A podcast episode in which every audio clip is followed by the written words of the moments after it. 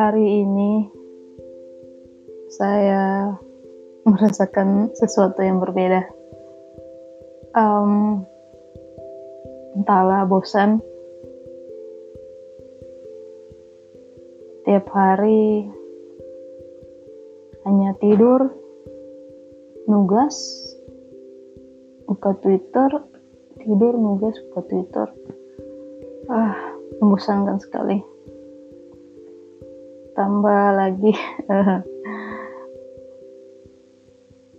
Gimana ya? Lah.